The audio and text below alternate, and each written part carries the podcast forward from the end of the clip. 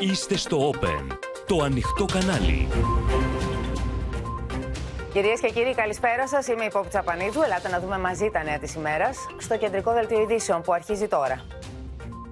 Γιατί η Ελλάδα έχει τόσους πολλούς θανάτους από τον κορωνοϊό? Προσοχή, είναι πολύ περισσότερα τα κρούσματα από όσα καταγράφονται, προειδοποιούν οι γιατροί. Περισσότεροι θα πάρουν επίδομα για ρεύμα και φυσικό αέριο. Στη δημοσιότητα στοιχεία εταιριών που παραβιάζουν τα υγειονομικά μέτρα. Με κυρώσεις από την Ευρώπη προειδοποιεί την Τουρκία ο Μητσοτάκης. Μόνο μέσω Τουρκίας μπορεί να πάει αέριο στην Ευρώπη, απαντά ο Ερντογάν. Πρώτα τη βίασαν και τώρα απειλούν την 24χρονη κοπέλα. Τι δείχνουν οι έρευνες? Δημοσιογράφος σφυροκοπεί τον Μπόρις Τζόνσον. Αστείες δικαιολογίες για τα κορονοπάρτι.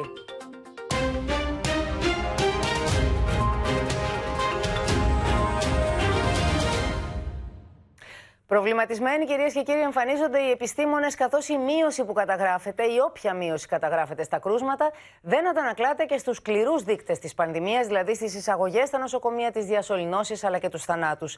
Η πίεση στα νοσοκομεία αυξάνεται αντί να υποχωρεί και υπολογίζουν πως τα ενεργά κρούσματα στην Ελλάδα είναι διπλάσια από αυτά που μετρώνται. Την ίδια ώρα, νέοι και υγιείς άνθρωποι χάνουν τη μάχη με τον ιό, όπως ο 27χρονος από την Πρέβεζα, που δεν είχε προλάβει να ολοκληρώσει τον εμβολιασμό του.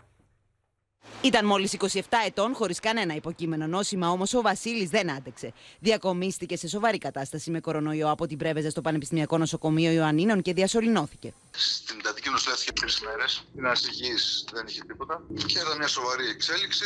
Λίμωξε αναπνευστικό από το COVID.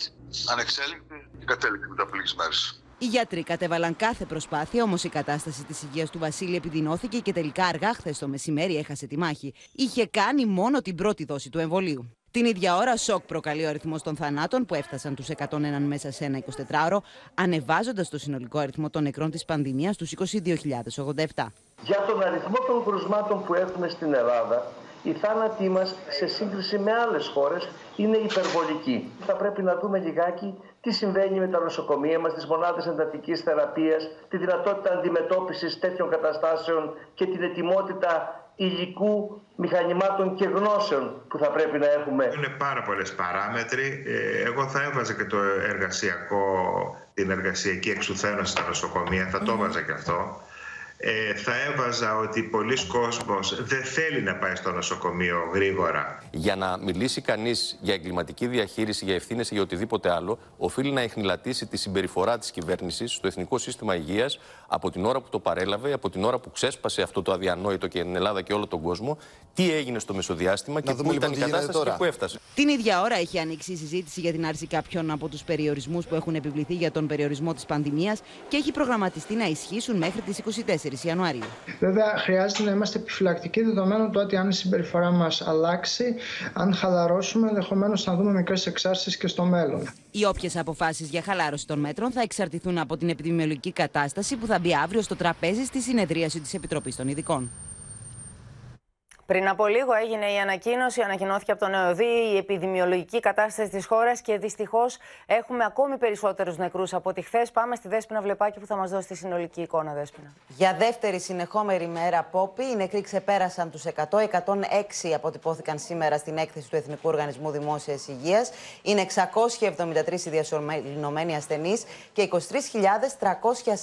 τα κρούσματα. Ανάμεσα στα σημερινά κρούσματα είναι και ο πρώην Πρωθυπουργός, ο κύριος Κώστας Καραμαλής, ο οποίος είναι πλήρως εμβολιασμένος με ήπια συμπτώματα και σε κατοίκον περιορισμό. Να σου πω, Πόπη, ότι και σήμερα το 1/3 των κρουσμάτων αφορούν σε παιδιά. Στην ηλικιακή κατηγορία 0 έως 17 ετών, συγκεκριμένα τα κρούσματα είναι 7.948. Τώρα, με αυτή την εικόνα, Δέσποινα, αύριο συνεδριάζουν και για να δούμε αν θα γίνει άρση των μέτρων, των περιοριστικών μέτρων. Τι περιθώρια υπάρχουν για κάτι τέτοιο?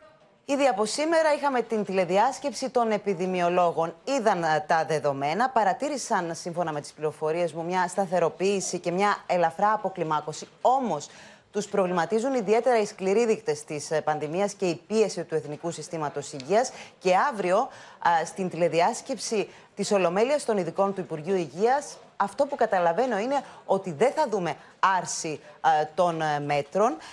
Θα πάμε σε παράταση των μέτρων που ισχύουν μέχρι και την 1η Φεβρουαρίου. Μάλιστα. Τότε θα μπορούσαμε να δούμε, να έχουμε μουσική στην εστίαση, περισσότερο κόσμο, αλλά και φιλάθλους στα γήπεδα. Όλα αυτά όμως θα συζητηθούν εκτενώς αύριο. Να σε ευχαριστήσουμε πολύ.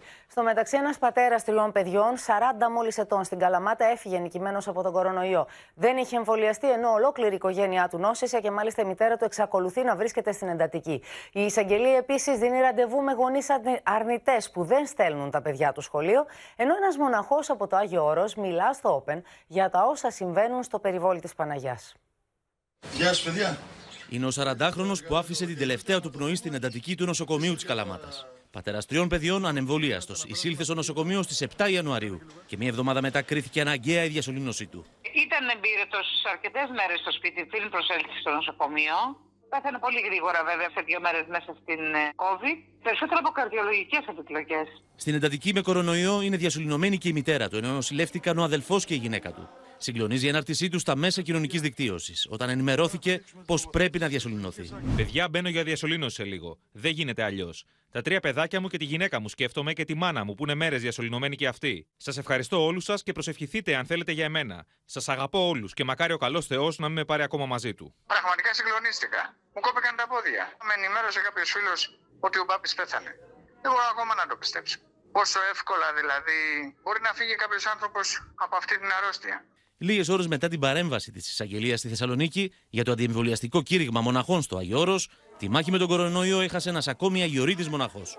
Ο 62χρονος πατέρας Πορφύριος από τη Μονή Φιλοθέου. Υπάρχουν αυτοί οι άνθρωποι οι οποίοι θέλουν γύρω τους όχι πιστούς, αλλά οπαδούς. Αν παρατηρήσετε το λόγο τους ή τα μηνύματα που στέλνουν μέσω διαδικτύου, ούτε στα γήπεδα δεν εκφράζονται με αυτόν τον τρόπο. Ο πατέρας Ιωσήφ, που κατήγγειλε τη στάση μοναχών στο Άγιο Όρος και προκάλεσε την εισαγγελική παρέμβαση μιλώντας στο Όπεν, λέει ότι δεχόταν επιθέσεις, επειδή τηρούσε τα υγειονομικά μέτρα. Μου κάνανε κάποιες επιθέσεις επειδή κυκλοφορούσα με τη μάσκα, πάντα.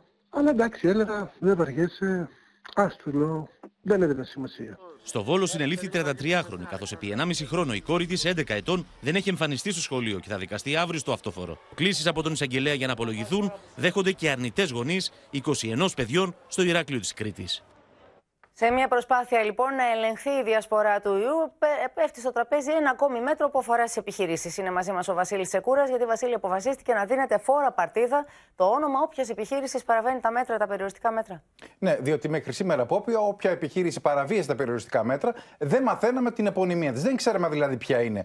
Από εδώ λοιπόν και στο εξής, με τροπολογία που κατατέθηκε σε νομοσχέδιο του Υπουργείου Ανάπτυξης, θα βγαίνει στα μανταλάκια η εμπορική επωνυμία της επιχείρησης, δηλαδή το όνομα με το οποίο είναι γνωστή η επιχείρηση στο ευρύ κοινό. Για πόσο χρονικό διάστημα? Για 6 μήνες θα είναι στα μανταλάκια το όνομα αυτής της επιχείρησης, επειδή παραβίασε τα μέτρα. Προϋπόθεση φυσικά είναι να έχει τεθεί σε αναστολή λειτουργίας από τις αρχές. Να σε ευχαριστήσουμε πάρα πολύ.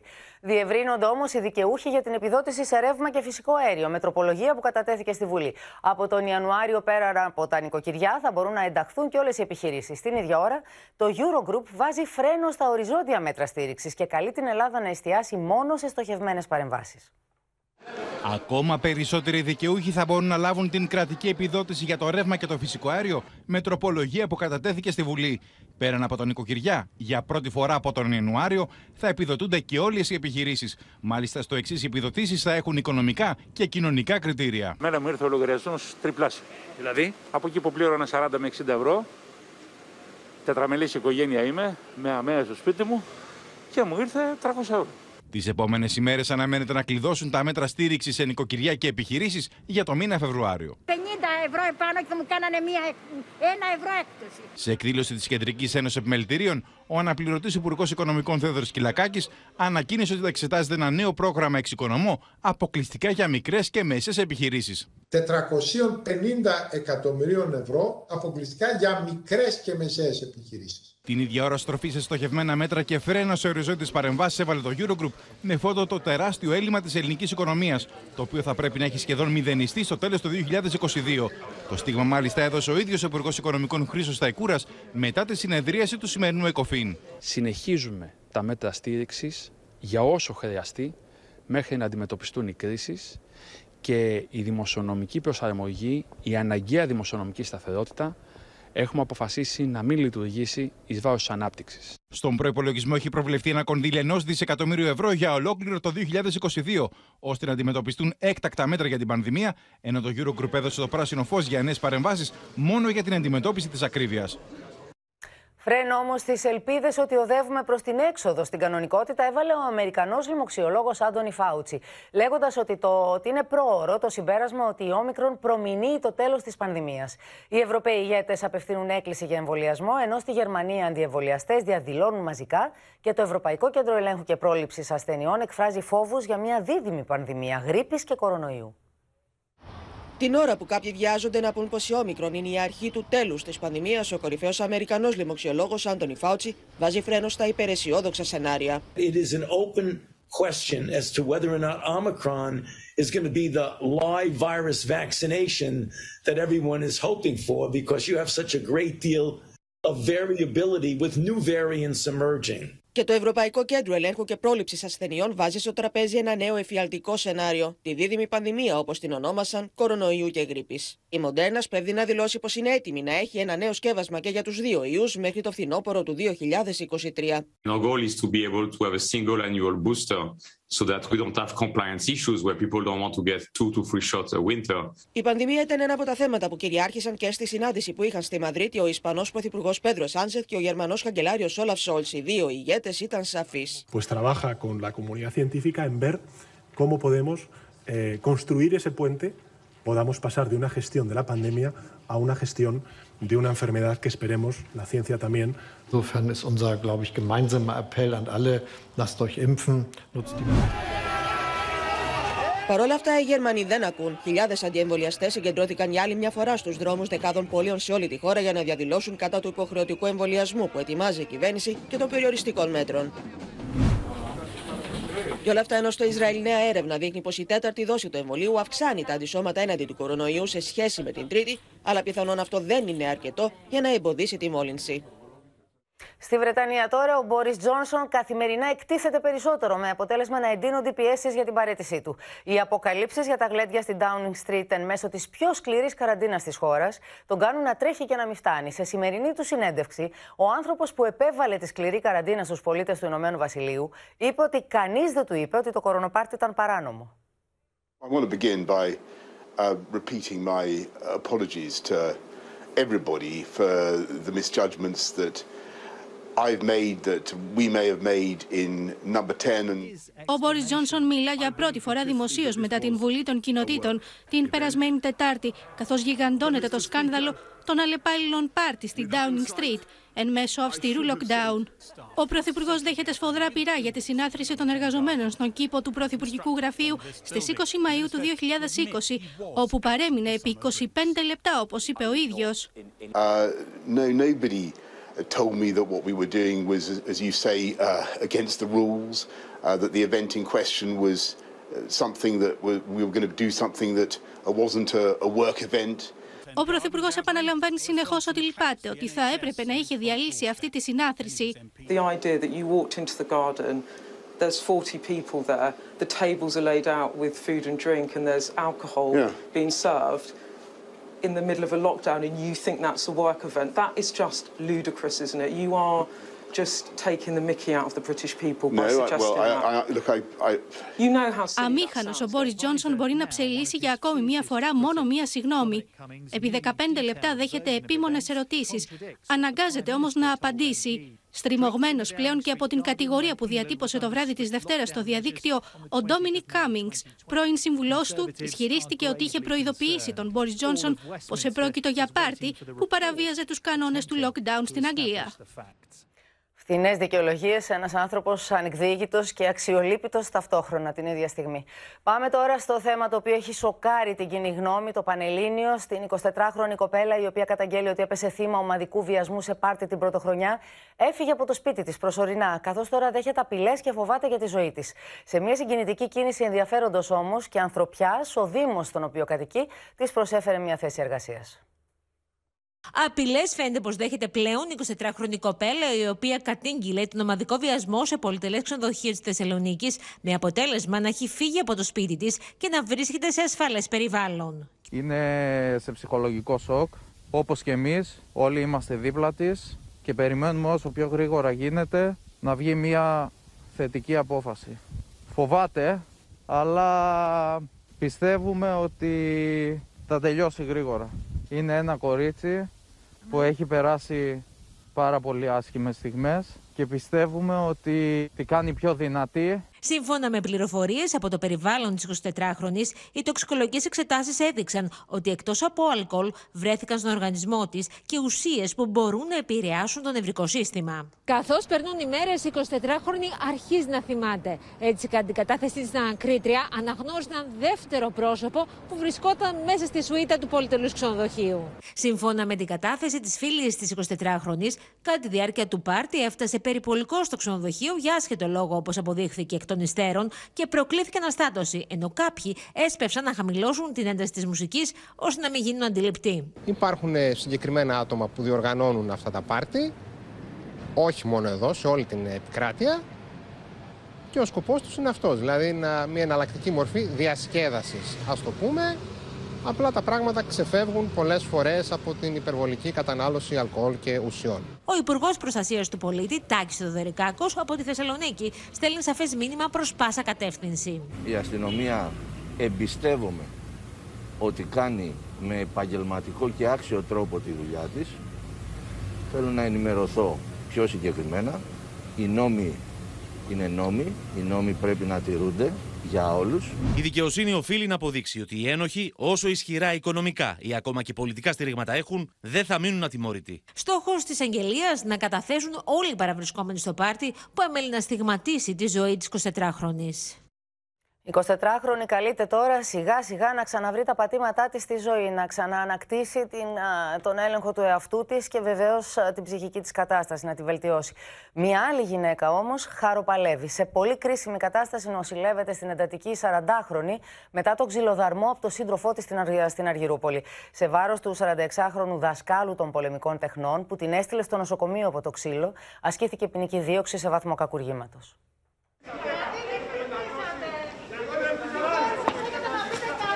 Χωρίς να απαντάς στις ερωτήσεις των δημοσιογράφων, με πολίτες να τον αποδοκιμάζουν ανέκφραστος, φορώντας αλεξίσφαιρο γυλαίκο και κουκούλες στο κεφάλι, ο 46χρονος που ξυλοκόπησε ευάναυσα στην Αργυρούπολη την σύντροφό του οδηγήθηκε στον ανακριτή.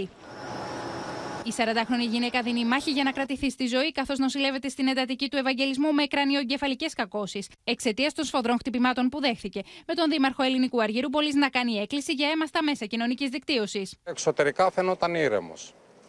Αλλά φαίνεται η ψυχική του κατάσταση δεν ήταν σε καλή κατάσταση. Όποτε έχουμε ακούσει, είχε και άλλες περιπτώσεις. Ο 46χρονος κατηγορείται για απόπειρα ανθρωποκτονίας σε ήρεμη ψυχική κατάσταση. Ζήτησε προθεσμία και θα απολογηθεί την Πέμπτη. Σύμφωνα με πληροφορίες, όταν ο 46χρονος παραδόθηκε στην Υποδιεύθυνση Ασφάλειας Νοτιοανατολικής Αττικής, εμφανίστηκε ιδιαίτερα κινικός, λέγοντας πως τη χτύπησε, αλλά δεν ήθελε να τη στείλει στο νοσοκομείο. Τσακωνόμασταν και εγώ πάνω στο θυμό και τα νεύρα μου άρχισα να τη χτυπάω. Δεν κατάλαβα ότι ήταν τόσο δυνατά τα χτυπήματά μου. Δεν ήθελα να φτάσουμε εδώ. Όλα έγιναν την ώρα που τσακωθήκαμε. Ο 46χρονος δάσκαλος τζούντο ήταν γνωστός για τη βίαιη συμπεριφορά του. Μάλιστα, είχε προσπαθήσει να στραγγαλίσει πριν 26 χρόνια την τότε σύζυγό του και το 2015 είχε μαχαιρώσει την τρίτη σύζυγό του, η οποία σώθηκε από θαύμα και έφυγε στο εξωτερικό με το παιδί τους. Την είχε σπάσει στο ξύλο, την είχε πιάσει να την πνίξει, την είχε πιάσει από τον τέταρτο όροφο να την πετάξει κάτω. Μας κυνηγούσε, μας είχε σπάσει τα μαγαζιά. Ήξερα ότι ήταν παντρεμένος, ότι πεθάνει οι γονείς του. Δικαιοσύνη ζητά και η κόρη του, η οποία με ανάρτησή της στο Instagram εύχεται ο πατέρας της να σαπίσει στη φυλακή. Μια κτηνώδη συμπεριφορά απέναντι σε έναν άνθρωπο, απέναντι σε μια γυναίκα ανυπεράσπιστη. Ας ελπίσουμε ότι και η γυναίκα αυτή θα μπορέσει να τα καταφέρει, να νικήσει και να γυρίσει στο σπίτι της, σε ανθρώπους που την αγαπάνε πάνω απ' όλα. Αλλάζουμε σελίδα, πάμε στα εθνικά μας θέματα, να εστιάσουμε λίγο στο θέμα το μεταναστευτικό. Των ροών των μεταναστευτικών που ξεκινούν από την Τουρκία, είτε γιατί η Τουρκία τους στέλνει προς τη χώρα μας, είτε γιατί κάνει τα στραβά μάτια. Όπως θα δούμε σε αυτό το βίντεο ντοκουμέντο που δείχνει Τούρκους στρατοχωροφύλακες να αγνοούν μετανάστες που κινούνται σε τουρκικό έδαφος και προσπαθούν να φτάσουν στην Ελλάδα. Είναι η Μίνα Καραμήτρου μαζί μας που έχει ρεπορτάζ. Και από το βίντεο που θα δούμε, Πόπη, βγάζει κανείς το συμπέρασμα ότι με τις ευλογίες των Τούρκων στρατοχωροφυλάκων, παράτυποι μετανάστες ψάχνουν να βρουν τις διαδρομές αυτές για να περάσουν το ποτάμι. Όπως λοιπόν εδώ βλέπετε, αυτό το βίντεο είναι πριν από 2 ημέρες στον Εύρο. Εδώ βλέπετε λοιπόν το όχημα των στρατοχωροφυλάκων των Τούρκων να περνάει ακριβώς δίπλα από παράτυπους μετανάστες, οι οποίοι βρίσκονται πάνω στο ποτάμι και ψάχνουν να βρουν τρόπο για να κατέβουν και να περάσουν απέναντι, να περνάει ακριβώς δίπλα τους σαν να μην συμβαίνει τίποτα, να τους προσπερνάει. Αν βέβαια μπορούσαμε να κάνουμε και μεγάλη ανάλυση της εικόνας, θα βλέπουμε κάποια στιγμή μάλιστα που χαιρετιούνται κιόλας μέσα από το αυτοκίνητο. Δεν σταματούν λοιπόν καθόλου. Θα περίμενε κανείς να σταματήσει. Δεν σταματούν, όπως τονίζεις κι εσύ. Και αναρωτιέται κανείς μήπως ψάχνουν να βρουν και κανένα πέρασμα, να τους υποδείξουν από πού πρέπει να περάσουν. Και τι μπορεί να είχε γίνει και πιο πριν, που δεν βλέπουμε στην εικόνα εμείς. Εγώ λοιπόν θυμίζω ότι αυτή είναι μια εικόνα που έχει τραβηχτεί από κάμερες ασφαλείας πάνω στο ποτάμι πριν από 2 ημέρες. Βλέπουμε καταρχάς ότι ενώ είναι άσχημες καιρικές συνθήκες, έχει χιόνι τώρα πάνω στον Εύρο. Ακόμα λοιπόν και αυτή την εποχή ψάχνουν διακινητές να περάσουν παράτυπους μετανάστες στην Ελλάδα. Και γι' αυτό το λόγο βέβαια έχουν αυξηθεί κατά πολύ και οι περιπολίες των Ελλήνων συνοριοφυλάκων. Να σε ευχαριστήσουμε πολύ, Μίνα. Την ώρα, κυρίες και κύριοι, που ο EastMed δείχνει να βουλιάζει οριστικά στα νερά της Ανατολικής Μεσογείου, ο Ερντογάν πανηγυρίζει δηλώνοντας ότι μόνο από την Τουρκία θα φτάσει στην Ευρώπη το φυσικό αέριο της Μεσογείου, καθώς κάθε άλλη διαδρομή είναι οικονομικά ασύμφορη. Θα αναλύσουμε το θέμα με τη Μαρία Ζαχαράκη, τον Μιχάλη Γνατίου, την Αλεξία Τασούλη, τον Παντελή Βαλασόπουλο που είναι μαζί μας οι συνάδελφοι. Πρώτα όμως θα παρακολουθήσουμε όσα είπε ο Πρωθυπουργός προς τους βουλευτές του Ευρωπαϊκού Λαϊκού Κόμματος για τις ενέργειες της Τουρκίας αλλά και τις κυρώσεις που είναι έτοιμες εάν η Άγκυρα επιστρέψει σε επιθετική συμπεριφορά. Έτοιμη είναι η λίστα των κυρώσεων προς την Τουρκία, ανέφερε ο Πρωθυπουργός κατά την ομιλία του στο Στρασβούργο, όπου και έστειλε μήνυμα προς την γειτονική χώρα ότι δεν έχει αλλάξει στάση.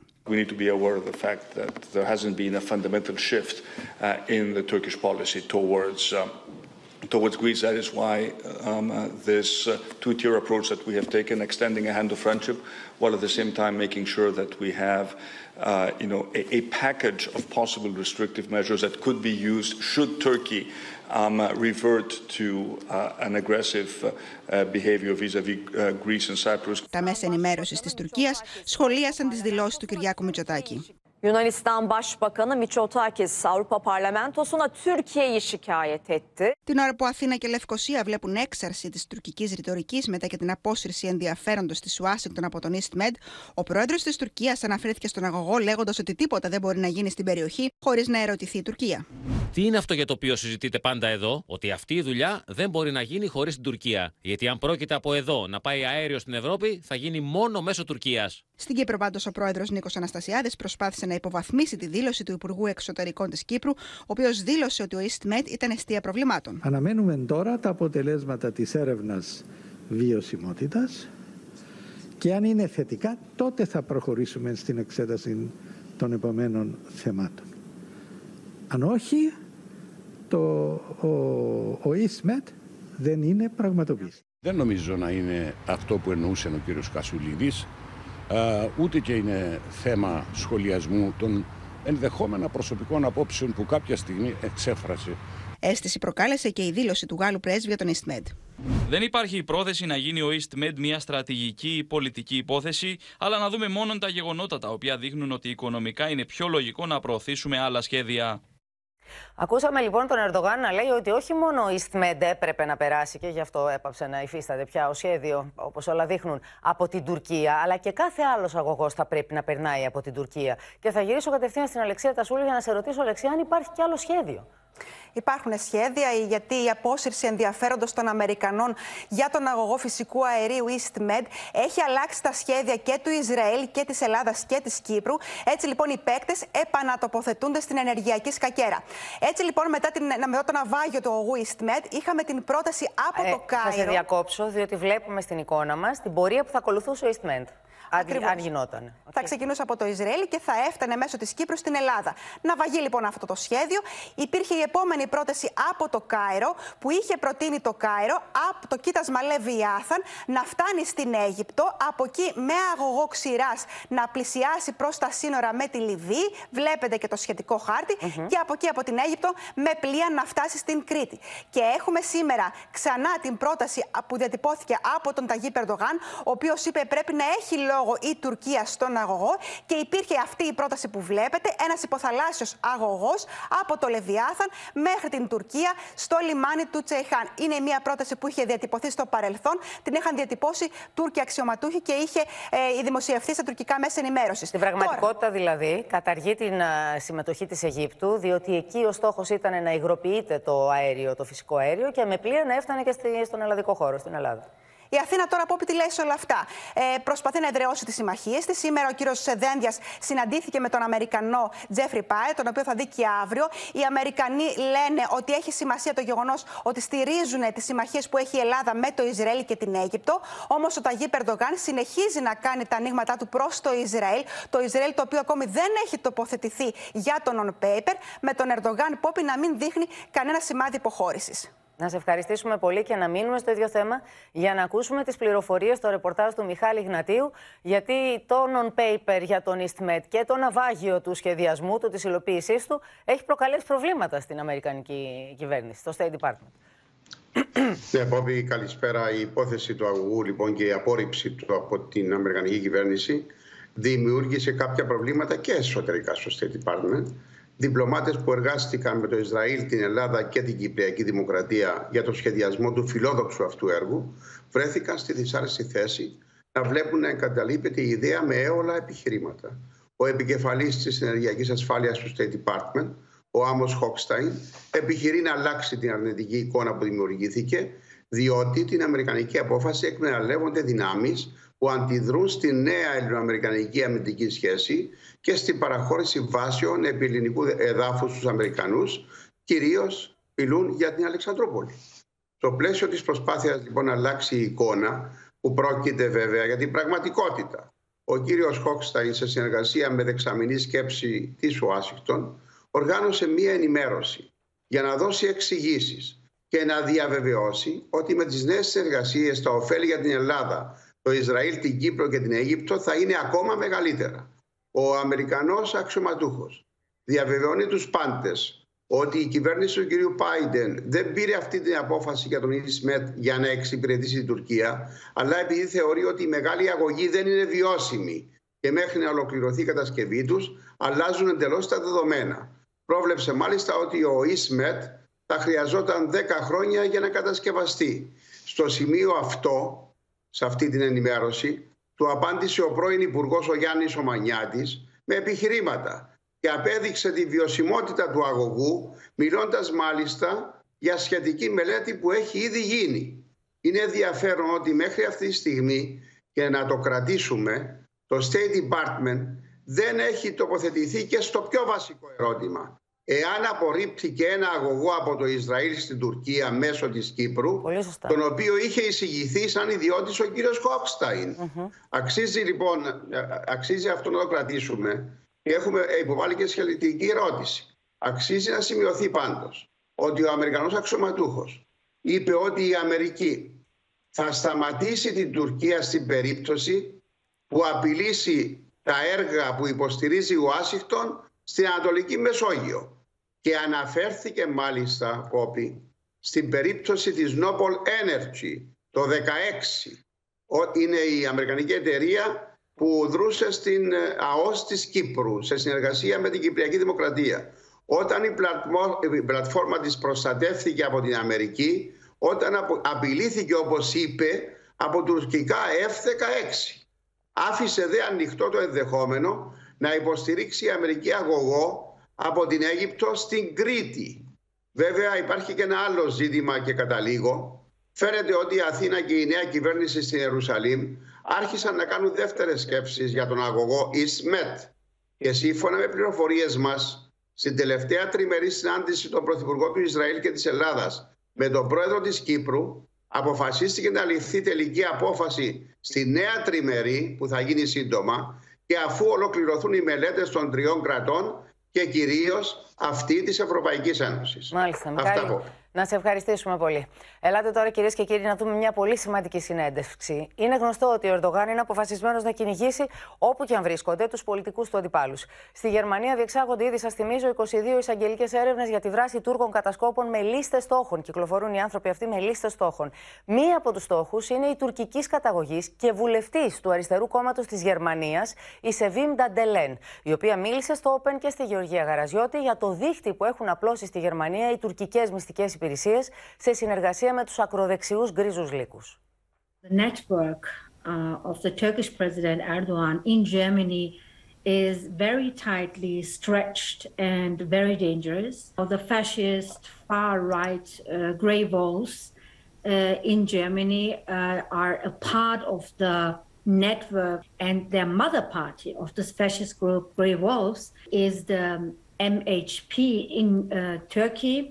MHP, and it is part of the government. They do have their mosques, their communities like TTIP, and it's very wide and very, very dangerous. Rumor has it members of national intelligence organizations had targeted journalists and politicians. German media was talking about a death list, and you were one of the targets. Is it true? What has really happened? I've been very much attacked by the Turkish government, by several ministers of the government, and even from the Turkish President Erdogan himself. So in a lot of speeches, he attacked me especially and made me as a wanted goal for the Turkish fascist and Islamist groups. And since then, I am under police protection in Germany since 2016. But I ask for your tolerance that I do not want to, you know, actually want to talk about myself any further on this issue. Mrs. Dandelen, I really understand that it's not very easy for you to answer, but I would like you to give me a few more pieces of information because you are a member of Bundestag, and if you have been targeted, it's a very serious issue. We actually don't know if they are spies or someone else from the fascist or Islamist groups, which is committed to the Turkish government. Wouldn't like to do anything which can harm the secret services. The public security is threatened in Germany by this network.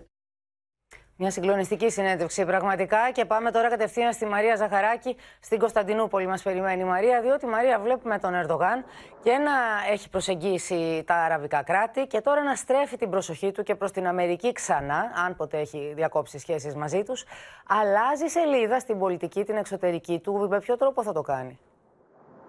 Θέλει να αλλάξει πρόσωπο, όπως λένε στις τελευταίες ώρες εδώ τα πολιτικά πηγαδάκια στην Τουρκία. Κυκλοφορεί λοιπόν έντονα απόπη ότι προϊονίζονται αλλαγές στην κεφαλή του Υπουργείου Εξωτερικών. Και ειδικά σήμερα οι φήμες φούντωσαν από έναν υψηλόβαθμο Τούρκο διπλωμάτη που είπε ότι ο Ερντογάν έχει ήδη τραβήξει τη γραμμή, θα λέγαμε, πάνω από το όνομα του Μεβλούτ Τσαβούσογλου, δηλαδή σαν να τον έχει διαγράψει, και ότι για τη θέση του Υπουργού Εξωτερικών προαλήφεται ο εδώ και καιρό ο Δελφίνος, θα τον ονομάζαμε τον Τσαβούσογλου, ο Ιμπραήμ Καλίν, το δεξί χέρι του Ερντογάν δηλαδή.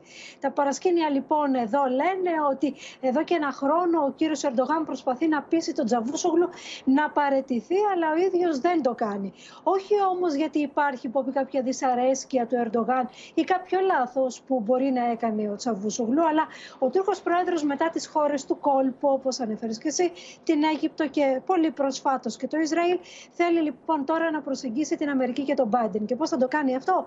Θέλει λοιπόν να φέρει για αυτή τη δύσκολη αποστολή στη θέση του Υπουργού τον εμπιστό του, τον Καλίν, που είναι εξάλλου, να πούμε, της πτέρυγας των Ατλαντιστών.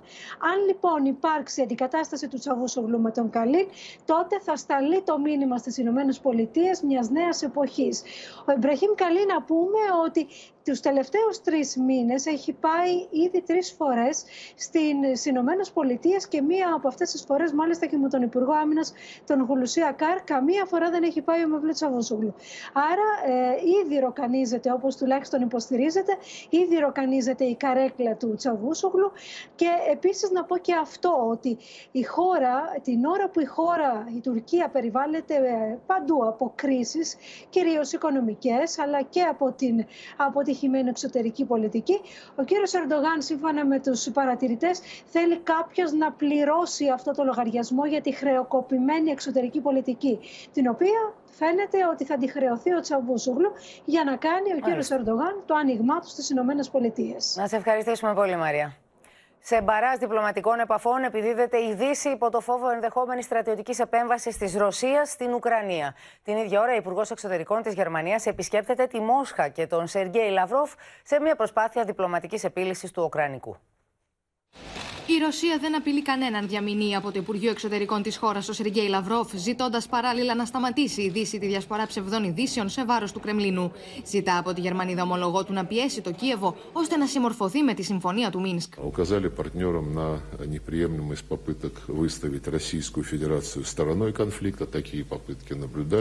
Η Αναλένα Μπέρμποκ δεν φαίνεται να συμμερίζεται τις απόψεις του, λέγοντας ότι είναι δύσκολο να μην θεωρηθούν απειλητικά τα ρωσικά στρατεύματα που είναι συγκεντρωμένα στα ρωσο-ουκρανικά σύνορα. In den letzten Wochen haben sich mehr als 100.000 russische Soldaten mit Panzern und Geschützen in der Nähe der Ukraine versammelt, ohne nachvollziehbaren Grund. Την ίδια ώρα, Σουηδοί στρατιώτες περιπολούν στο νησί Γκότλαντ, το μεγαλύτερο της Βαλτικής, έτοιμοι να αντιμετωπίσουν τη ρωσική απειλή. Η Νορβηγία ανακοινώνει τη διεξαγωγή στρατιωτικών ασκήσεων μεγάλης κλίμακας από τον Μάρτιο μαζί με τις χώρες του ΝΑΤΟ.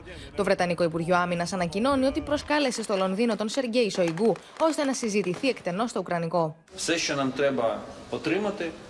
Це, знаєте, готовність Росії добросовісно працювати і в Нормандському. Η Μεγάλη Βρετανία στέλνει στο Κίεβο πυράβλους αεράμινας και στρατιώτες, την ώρα που η Δανία ανακοινώνει χρηματοδότηση του Ουκρανικού στρατού για τα επόμενα 3 χρόνια, διευκολύνοντας την ένταξη της Ουκρανίας στο ΝΑΤΟ. Βρετανοί στρατιωτικοί συνάντησαν μέλη των Ουκρανικών Ενόπλων Δυνάμεων, ενώ ο διευθυντής της CIA είχε μυστική συνομιλία με τον πρόεδρο Ζελένσκι. Η Δύση ξεκαθαρίζει τις προθέσεις της προς τη Ρωσία με κάθε τρόπο. Και καθώς οι εξέλιξεις τρέχουν, έγινε γνωστό ότι επίκειται συνάντηση Λαυρόφ-Μπλίνκεν. Πάμε στο Θανάση Αυγερινό στη Μόσχα να μας δώσεις όλες τις πληροφορίες, Θανάση. Καλησπέρα, Πόπη. Ζούμε σε κάθε περίπτωση ένα πρωτοφανή διπλωματικό πυρετό μεταξύ των μεγάλων δυνάμεων, αν όχι ιστορικές στιγμές από άποψη γεωπολιτικών ανακατατάξεων, επιβεβαιώνοντας λοιπόν το Κρεμλίνο, που έχει ζητήσει ρυθμούς εξπρές στην Αμερικανο-Ρωσική διαβούλευση για την ασφάλεια. Είχαν τηλεφωνική συνομιλία σήμερα, λίγο νωρίτερα, οι Υπουργοί Εξωτερικών Τόνι Μπλίνκεν και Σεργέι Λαυρόφ, και ήδη ανακοινώθηκε ότι θα συναντηθούν εκτάκτως στη Γενέβη την Παρασκευή. Πρωτοφανείς ταχύτητες. Νωρίτερα, ο Ρώσος Υπουργός Εξωτερικών, ο κ. Λαυρόφ, είχε υποδεχθεί την Γερμανίδα Υπουργό, διασταύρωσαν τα ξύφη τους, αλλά ομολογουμένως η συνάντηση φαίνεται πως είχε αρκετό βάθος. Αυτό έδειξαν οι 2,5 ώρες που διήρκησε, αλλά μοιάζει να φαίνεται πως υπάρχει και μια κοινή αναγνώριση των δύο, ότι η Ρωσία και η Γερμανία δεν έχουν άλλη εναλλακτική λύση από το να συνεννοηθούν, και αυτό φαίνεται πως προσπάθησαν πολύ σοβαρά. Ένα από τα μεγάλα θέματα φυσικά ήταν ο αγωγός Nord Stream 2. Οι Ρώσοι επιμένουν στη θέση τους ότι δεν πρέπει να πολιτικοποιείται το ζήτημα, ότι ποτέ δεν είχε συμβεί κάτι αντίστοιχο με τα ενεργειακά σχέδια και τους αγωγούς, ούτε καν στην περίοδο του ψυχρού πολέμου. Κατά τη Μόσχα αυτό που συμβαίνει αυτή τη στιγμή είναι μια μάχη ατλαντιστών, τυφλά φιλοαμερικανών από τη μια και ευρωπαϊστών υποστηρικτών μιας φυσιολογικής συνεργασίας με τη Ρωσία από την άλλη, και βέβαια επιμένουν στη γραμμή ότι είναι ένα έργο, ο αγωγός, που συμφέρει τους Ευρωπαίους καταναλωτές, γιατί όσο νωρίτερα λειτουργήσει τόσο καλύτερα για τον ανταγωνισμό και την πτώση των τιμών. Επόμενο θέμα, το ουκρανικό, που και εκεί υπάρχουν αρκετές διαφωνίες. Ανεβαίνει ο πυρετός κοντά στα σύνορα της Ουκρανίας, ωστόσο ο κύριος Λαυρόφ επέμεινε στην συνομιλήτριά του ότι αυτοί που είναι πραγματικά απειλούμενοι και αποδεδειγμένα θύματα είναι οι ρωσόφωνοι της Ανατολικής Ουκρανίας, οι οποίοι ήδη 2 φορές από το 2014 είδαν τα τεθωρακισμένα του Κιεβού και της εθνικιστικής κυβέρνησης να τους επιτίθενται, ενώ ο ρωσικός στρατός, αν κάτι έχει καταφέρει με την παρουσία του μέσα στα σύνορα της Ρωσίας, είναι να αποτρέψει μέχρι στιγμής μια τέτοια σχεδιαζόμενη επίθεση εναντίον των ρωσόφωνων από το Κίεβο. Να σε ευχαριστήσουμε πάρα πολύ και να δούμε τώρα τον απολογισμό και από τη γερμανική πλευρά αυτής της συνάντησης του Σεργέι Λαυρόφ με την Αναλένα Μπέρμποκ. Πάμε στον Παντελή Βαλασόπουλο που μας περιμένει στο Βερολίνο. Καλησπέρα, Πόπη. Να πούμε ότι υπήρχαν πολλά ερωτηματικά και ανησυχίες στη Γερμανία εάν η Υπουργός Εξωτερικών, η κυρία Μπέρκο, που είναι μόλις λίγες εβδομάδες Υπουργός Εξωτερικών, θα τα καταφέρει απέναντι στο γερόλικο της διπλωματίας, τον πιο έμπειρο παγκοσμίως διπλωμάτη, τον κύριο Λαυρόφ. Μετά τη συνάντηση, τα σχόλια είναι θετικά. Γιατί λένε με διπλωματικό τρόπο έκανε ξεκάθαρες τις θέσεις της Γερμανίας και γενικότερα της Ευρωπαϊκής Ένωσης. Η Μπέρμποκ στην αρχή είπε πόσο στενές είναι οι πολιτισμικές και οικονομικές σχέσεις της Γερμανίας με τη Ρωσία, όμως πρόσθεσε ότι έχουμε βασικές διαφορές με τη Ρωσία σε πολλά θέματα. Ακόμη, λέει, και αν έχουμε οικονομικές απώλειες, θα υπερασπιστούμε τις αρχές μας, θα υπερασπιστούμε τα ανθρώπινα δικαιώματα στη Ρωσία. Ανέφερε την υπόθεση Ναβάλνη στην Ουκρανία, είπε ότι η Ρωσία έχει την ευθύνη για την κρίση. Δεν υπάρχει, λέει, καμία δικαιολογία για τα στρατεύματα που έχουν συγκεντρωθεί στα σύνορα με την Ουκρανία. Τα ακούσαμε και προηγουμένως στο βίντεο. Ο χρόνος, λέει, τελειώνει. Ναι, στο διάλογο να ακούσουμε τις εγγυήσεις που θέλει η Ρωσία, όμως και η Ρωσία πρέπει να σεβαστεί τις συμφωνίες. Όσο για τον Nord Stream, μέχρι εκείνη τη στιγμή δεν είχε αναφέρει κάτι. Ρωτήθηκε από Ρωσίδα δημοσιογράφο. Υπάρχουν, λέει, διαφορές μέσα στην κυβέρνησή σας σχετικά το τι θα γίνει με τον Nord Stream. Η κυρία Μπέρμποκ απάντησε ότι ο Nord Stream πρέπει να πάρει άδεια κανονικά από τις ευρωπαϊκές αρχές. Όσο για τη γερμανική κυβέρνηση, από την αρχή έχουμε συμφωνήσει ότι το φυσικό αέριο δεν πρέπει να γίνεται όπλο στην γεωπολιτική σκακέρα. Αυτά ήταν τα βασικά σε μια τεράστια ατζέντα του δύο. Η κυρία Μπέρμποκ είχε την πρώτο βάφτισμα σοβαρό του πυρός σε μια πολύ κρίσιμη ημέρα. Να σε ευχαριστήσουμε πολύ, Παντελή. Επιστρέφουμε στην εσωτερική ειδησιογραφία. Υψηλότατη τόνη και σήμερα στη Βουλή, ανάμεσα στον Άδωνη Γεωργιάδη και τον Παύλο Πολάκη, με αφορμή τις διώξεις για Κελπνό. Ο Υπουργός Ανάπτυξης δήλωσε την πρόθεσή του να παραστεί στη δίκη των δύο πρώην συνεργατών του, χαρακτηρίζοντας τους αθώους, ενώ ο κ. Πολάκης είπε ότι η δίωξη Βαξεβάνη οφείλεται στις αποκαλύψεις για το σκάνδαλο Νοβάρτης. Θα είμαι ασφαλώς μάρτυρας υπερασπίσεως των ανθρώπων αυτών. Οι τέσσερις κατηγορούμενοι συνεργάτες του τότε Υπουργού Υγείας Άδωνη Γεωργιάδη, σύμφωνα με τον εισαγγελέα, προχώρησαν σε 96 προσλήψεις και διορισμούς στο Κέλπνο για να ικανοποιήσουν αιτήματα πολιτικών γραφείων. Κατηγορούνται ότι ζημίωσαν το δημόσιο κατά περίπου 1,5 εκατομμύριο ευρώ. Ο Υπουργός Ανάπτυξης πάντως δήλωσε σήμερα ότι θα τους υπερασπιστεί και αντάλλαξε πειρά με τον Παύλο Πολάκη. Γνωρίζω πάρα πολύ καλά ότι είναι παντελώς αθώοι. Τότε έλεγε ότι είναι σκευωρία, ότι είναι χρήματα, ότι είναι στέλνοντερ. Και αποδείχτηκε ότι ήταν από τα λεφτά του προϋπολογισμού του Κελπνό. Αυτή είναι η αλήθεια. Η εισαγγελική παραπομπή στον δυτικό κόσμο είναι καταδίκη. Γιατί αν είναι καταδίκη, έχει καταδικαστεί ο κ. Κώστας Βαξεβάνης. Δεν έκανα ούτε tweet από την ώρα που έγινε η κλίση της απολογίας. Ή το τεκμήριο της αθωότητας ισχύει για όλους, ή δεν ισχύει για κανέναν. Του Βαξεβάνη του στήσατε στον εισαγγελέα μια διαδικασία. Γιατί δεν ζητάς από την κυβέρνησή σου, Πολάκη, εσύ προσωπικά, να ζητήσουμε τα λεφτά από την Οβάρτης την Επιτροπή. Φοβάσαι το φρουζί. Την αποπομπή, η παρέτηση Γεωργιάδη ζητάει Κουμουνδούρου. Το ελάχιστο που θα μπορούσε να συμβεί σε μια ευρωπαϊκή κυβέρνηση αν αποκαλυπτόταν ότι η δικαιοσύνη στέλνει οριστικά στο σκαμνί με βαρύτατα κακουργήματα διαφθορά στενούς συνεργάτες Υπουργού θα ήταν η αποπομπή ή η παρέτηση του εμπλεκόμενου Υπουργού. Την ίδια ώρα, το κάλεσμα που έκανε μέσω Facebook ο Παύλος Πολάκης για συγκέντρωση διαμαρτυρίας αύριο έξω από τον Άριο Πάγο, όπου θα απολογείται ο Κώστας Βαξεβάνης, προκάλεσε την οργισμένη αντίδραση της Νέας Δημοκρατίας. Ο ΣΥΡΙΖΑ και ο κύριος Τσίπρας, επιστρέφοντας σε πρακτικές που θυμίζουν τις χειρότερες μέρες της διακυβέρνησής τους, ακολουθούν ένα δρόμο επικίνδυνο για τη δημοκρατία. Ένταση επικράτησε το μεσημέρι έξω από το Οικονομικό Πανεπιστήμιο Αθηνών, όταν ομάδα κουκουλοφόρων έστησαν οδοφράγματα και άναψε φωτιές. Πάμε στη Γεωργία Λαγού που έχει το ρεπορτάζ. Γεωργία. Καλησπέρα, Πόπη, κυρίες και κύριοι. Ένα νέο γύρο επεισοδίων είχαμε στο Οικονομικό Πανεπιστήμιο. Τι ακριβώς συνέβη? Όλα ξεκίνησαν λίγο μετά τη 1:30, όταν μια ομάδα νεαρών 25 με 30 άτομα με καλυμμένα τα χαρακτηριστικά τους βγήκαν από το Οικονομικό Πανεπιστήμιο και επιχείρησαν να διακόψουν την κυκλοφορία. Αναποδογύρισαν τους κάδους απορριμμάτων, έστησαν οδοφράγματα και μάλιστα έβαλαν φωτιά. Άμεσα στο σημείο έσπευσε η ελληνική αστυνομία. Βλέπουμε αυτή τη στιγμή και τα πλάνα μας και εκεί ήταν που ξέσπασαν, Πόπη, τα επεισόδια. Έγινε πετροπόλεμος με πυροσβεστήρες, έγινε χρήση δακρυγόνων αλλά και κρότου λάμψης. Οι άνδρες των ΜΑΤ κυνήγησαν τους νεαρούς κουκλοφόρους στα γύρω στενά. Άλλοι διασκορπίστηκαν και άλλοι μπήκαν μέσα στο Οικονομικό Πανεπιστήμιο. Να πούμε πως λίγη ώρα πριν τα επεισόδια, στη 1 η ώρα, οι φοιτητές είχαν ζητήσει, Πόπη, να συναντηθούν με τον Πρίτανη. Κάτι τέτοιο δεν έγινε δεκτό.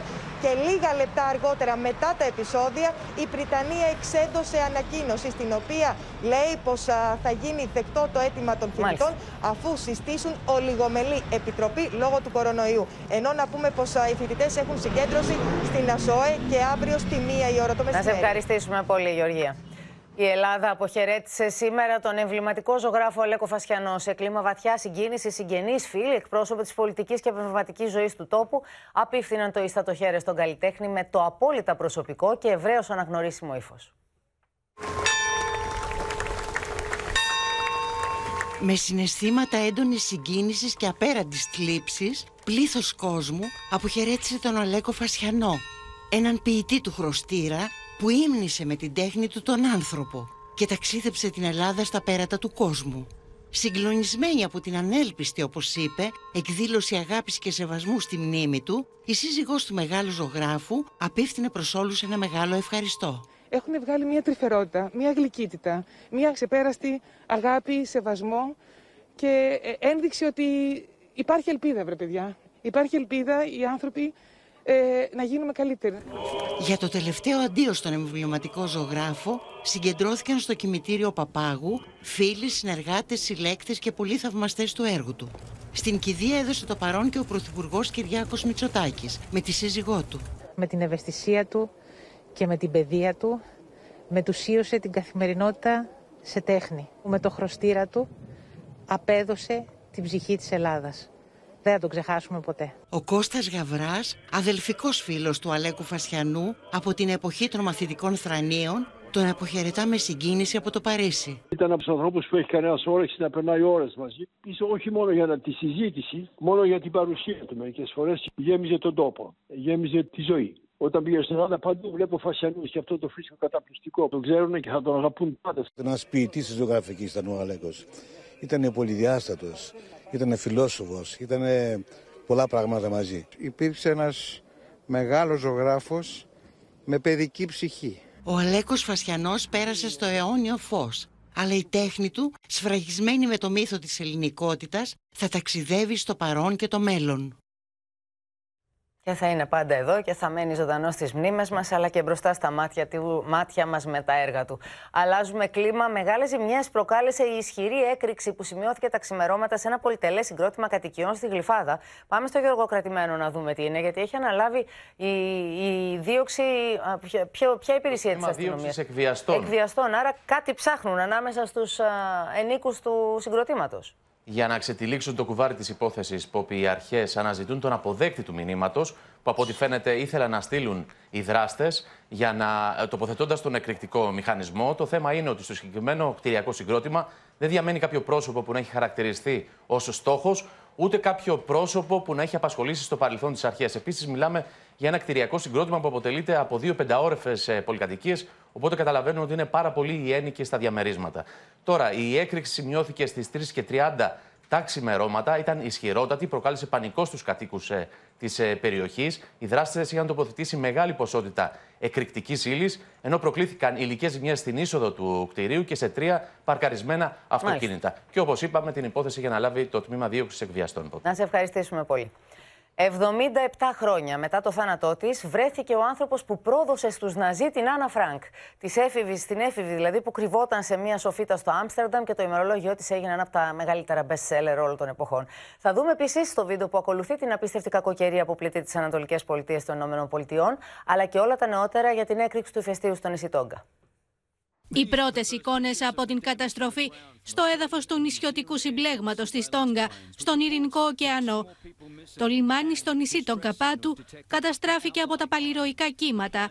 Το αεροδρόμιο του νησιού Λιφούκα καλύφθηκε από ηφαιστειακή τέφρα και τα αεροπλάνα δεν μπορούν να προσγειωθούν.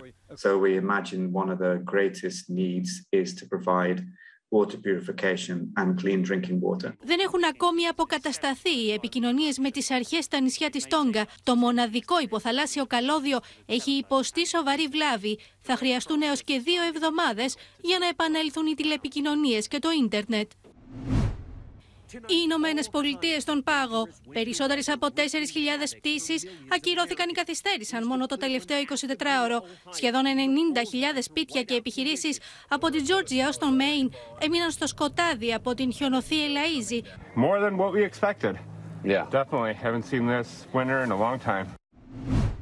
Περισσότερα από 75 χρόνια έχουν περάσει από την εισβολή των Ναζί στην Ολλανδία που οδήγησε στη σύλληψη της οικογένειας της Άννα Φράνκ. Και πλέον οι ερευνητές ίσως γνωρίζουν ποιος πρόδωσε στους Γερμανούς το πού κρυβόταν η Άννα Φράνκ και η οικογένειά της, οδηγώντας την κατευθείαν στο στρατόπεδο συγκέντρωσης Μπέργεν-Μπέλσεν. We have investigated over 30 suspects in 20 different scenarios.